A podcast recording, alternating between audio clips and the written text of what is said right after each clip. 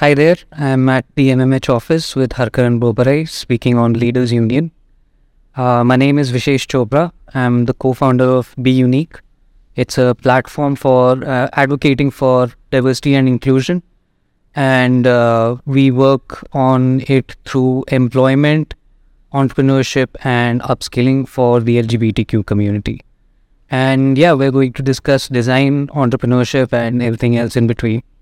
Uh, Vishesh, my first question to you would be uh, How do you ensure that your platform is true to the values and the mission of empowering the queer community? So, first off, uh, you won't see any gender on any of our uh, products. Mm. We try to promote it uh, to be as genderless as possible. We don't want to, you know, box people into a corner saying only men can wear uh, a certain thing or only women can wear a certain thing. And I think that's reflected in overall society as well. Like women, especially, like wearing men's shirts and sweatshirts a Yeah. lot. So yeah, we don't want to box people in that. Plus, uh, we also try to get as many uh, models from the community itself, Okay. uh, modeling for our products. And apart from that, like uh, we work directly with uh, a lot of the community support groups, NGOs that are working on various issues, and uh, we try to help as much as we can. All right. So, with regards to the products, that means that you don't um, clearly demarcate this product for men or for females. Uh, your uh, audience, gen- generally, uh, the consumer is the queer community. Are you also promoting your brand for the general audience also who do not identify might be with the LGBTQ? Yeah, that is the aim. Uh, we don't want to just uh, limit ourselves to the queer community as well because our products are basically for everyone. And uh, a lot of women actually like our products, straight women, because uh, they find that, you know, regular options are pretty boring, especially for footwear uh, in the mass market right now. Plus, we can customize the footwear for What are the categories of SKUs that you have? It might be like uh, it's just clothing, it's footwears. it's clothing, it's footwear, it's home decor, accessories, jewelry. It's a But, wide- but again, then there's a here's a catch. Like for example, uh, of course, you must have faced some challenges developing a brand that is focused on social impact in the first starting phase. yeah. But now you, you want to migrate towards a more what you say a liberal and more open-minded kind of a brand, which you know serves the straight community as well. So won't that lead to a what do you say a delusion of the social impact that you want to build for? Well, yeah, uh, I mean, there is certainly a mismatch in uh, expectations. Like, uh, most people coming to our website assume that uh, since it is made by the community, it is Yeah. only for the community. For the community. And that is something that we are trying to change. Let's see. Yeah, so that's that's the whole idea, right? So if you develop something for the queer community, and at the end of the day, it ends up serving everybody. Uh, basically, you give a lot of liberation to the queer community. Yep. And what they wear, they're not what is they're not antithesis to the general population. Yep. What they like, what they wear, can also be of equal utilization to the normal audience as well. Exactly. All right. Um, I have have I do have a lot of very great friends who belong to the kind of fashion industry that you are. Uh, a lot of them are uh, like creative directors of their companies. They don't look after the day-to-day workings of their companies. So, as a person like you, I would like to understand. Uh, firstly, do you identify yourself as a creative person? Number one, and if you do, does that process uh, have any impact on the way you run the company? Well, I would say I'm a creative person through and through. I can't really do uh, boring desk jobs at all. Okay. Uh, and yeah, that really does affect my way of working as well because I cross pollinate ideas from different areas and different industries Okay. and try to. Can you shoot an example for that? Um, so let's say, uh, you know, marketing and advertising for that matter. Uh, I've been into marketing and advertising for most of my career. And uh, creative campaigns is something that, uh, you know, catches everyone's eyes. But uh, creative campaigns in the context of uh, a social impact startup can be a bit challenging because uh, a you're trying to entertain your audience b you're trying to also educate the audience so there's a bit of a challenge there There's a challenge there, yeah. yeah so that is what we're trying to tackle especially with uh, my mom and my brother trying to do reels together Oh, something that is also funny as well as informative there's a contribution of a family also coming into the brand. yeah yeah so yeah my mom and my brother have been working on it since the beginning. Wow, that's good. Yeah, yeah, it's keeping keeping it within the family fold also. Yeah, but then we also received criticism that you know it's like a family business. You don't have outsiders. That's not a way. All right. So how do you define the idea be you or be unique? Like, what's that idea behind it? The idea is basically um, not having a definition of sorts. Uh, letting people do the defining themselves, letting people choose how they want to be, who they want to be, how they want to identify, and how they want to express themselves in the world. Talking to you, I figured out something that you know uh, you must have faced the uh, idea of starting this kind of uh, work, and of course you are there to make money with the company that you are, but uh, you have started something which is unconventional, especially in a you know society like ours that we live in. Uh, of course you might want to break stereotypes. So was it hard and is there a underlying reason you started that?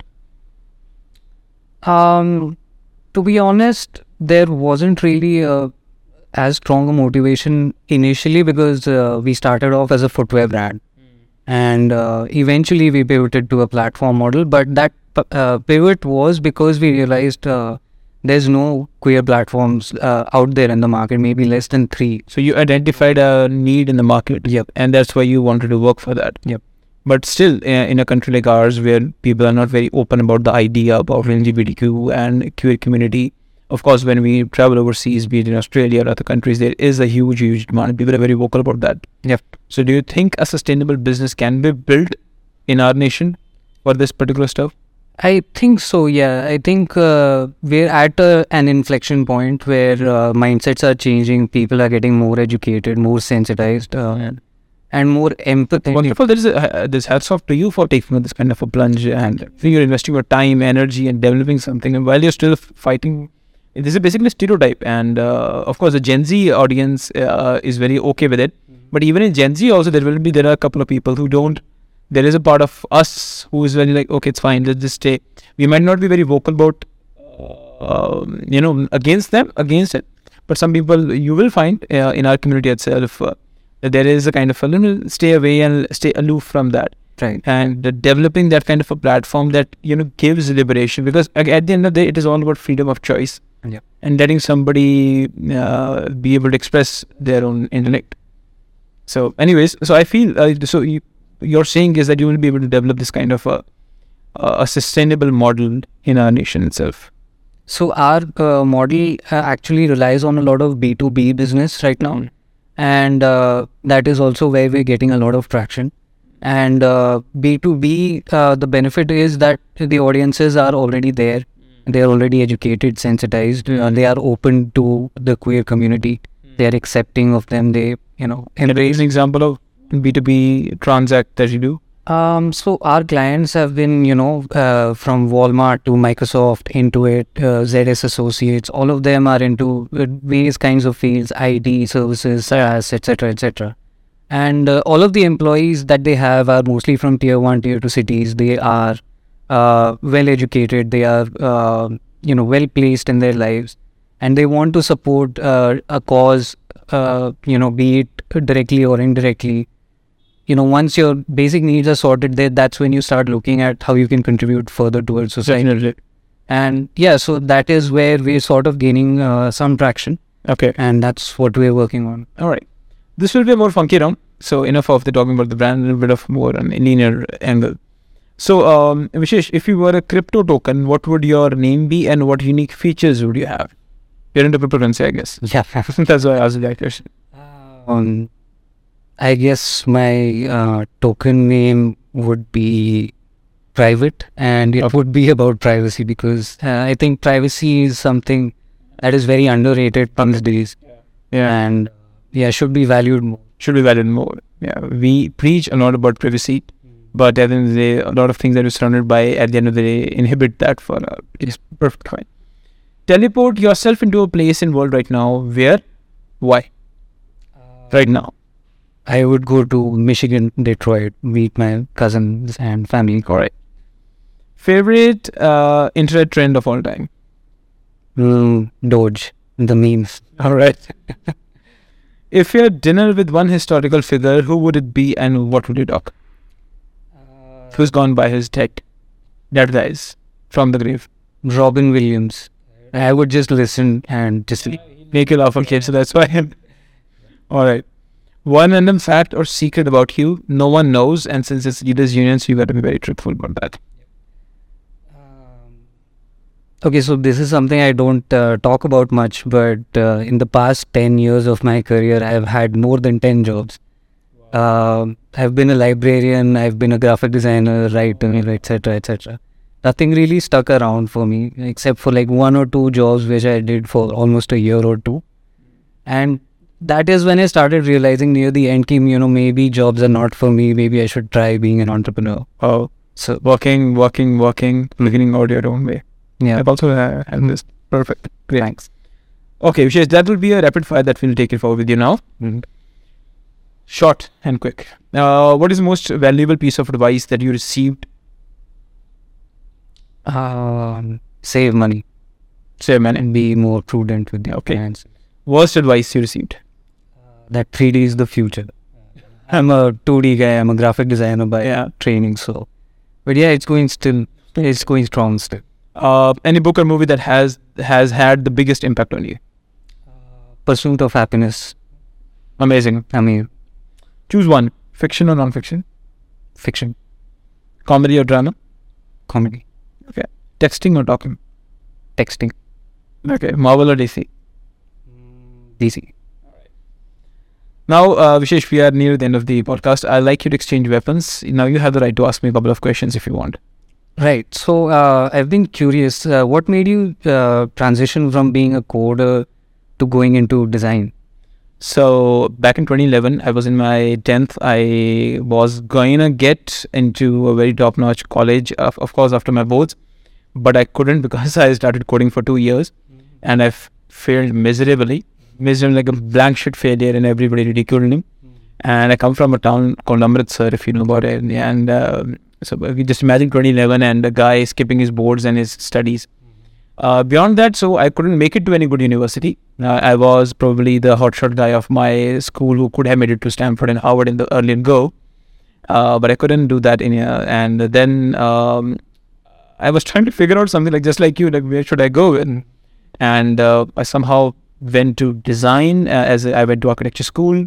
Somehow it really clicked with me, and uh, that's when the journey started from making the architecture studio, Space Five, and now MMH, and God has been pretty kind with me. That's great. That's great. Yeah. So, uh, what made you start MMH? Because platforms are very challenging, as what I've learned from my own experience. And, uh, you know, having especially more than one vertical becomes even more challenging. So, how are you navigating that? So Vishesh, uh, firstly, we have like four verticals in this platform. So like we don't have just one source of uh, revenue. But That's number one. And number two, why I started this because um, I work on the agenda that whatever uh, life I have, I want to make products and services for people under the age of 30. And be it space for like hiring young people and in MMH. So the product that we have in MMH is basically the agenda and the vision is to be able to give consistent work to architects, designers under the age of 30, more consistency in their work. And nobody has ever tried to develop a, what you say, a more sincere platform dedicated for real estate consultants. And that's a huge market.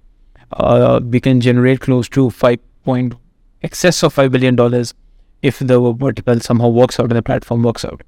So developing a core platform, like particularly dedicated platform for real estate services was the agenda for starting because I myself come from this kind of a space. And I realized that if I have work doesn't mean that everybody has work in the in this country. Yeah. And there's a huge amount of talent. You know, you know it. Yep. There's a huge amount of talent, but people don't get the kind of work. They don't get that kind of reputation. And uh, now we are developing credibility. So uh, on MMH, we have people who have just graduated from their colleges, have worked for somebody for six months. They hook up into Map My House. They promote themselves. They execute some great works, and their name becomes pretty strong in the market. And my job is done, I guess. Yeah, that sounds pretty good. Yeah. All right. So, as a last part of last segment of our podcast, um, Vishesh, we always ask our hot seat guys to take a pledge. You're to take a pledge uh, that by the time you hit 50, what is that one thing that you 110% believe that you will be able to change in this world? And that pledge stays on our platform under your name, that always stays. So, we are always, we will keep an eye on that pledge. Well, for me personally, I would say I want to uh, inspire students and the youth of this country as much as I can, uh, get them employment and uh, upskill them if possible. And uh, let's say a thousand students by the age of 50. Wow. We'll keep that noted. Upskilling and changing lives from 1,000 students by the age of 50. So if we do stay in touch by the age of 50, so I'll give you a call and I'll ask you whether that plan stays intact or not. Yeah. Because I, uh, so there, there's this one, uh, one before we wrap up the podcast, there's this line by Swami Vivekananda that, you know, making one idea the core of your life and the, the entire sense of your existence is enough to change the world. So if you can stick to that idea of changing at least thousand lives by the time you hit fifty, that's enough of a big goal to achieve, I guess. Hats off to you for carrying or forward the work with BeUnic. Thank you. Honestly, I feel very proud that uh, in our country we have entrepreneurs like you who are fighting social norm at the one point and then again establishing brands because on its own establishing business is tough. And when you pack it up with a situation like this, that's a another kind of a jumble to navigate your way around through. Yeah. So I hope you carry on with the excellent work that you're doing, and may God be always be there for you to support your brand and take it forward with you. Thank you so Thank you for joining us on the podcast. Thank you.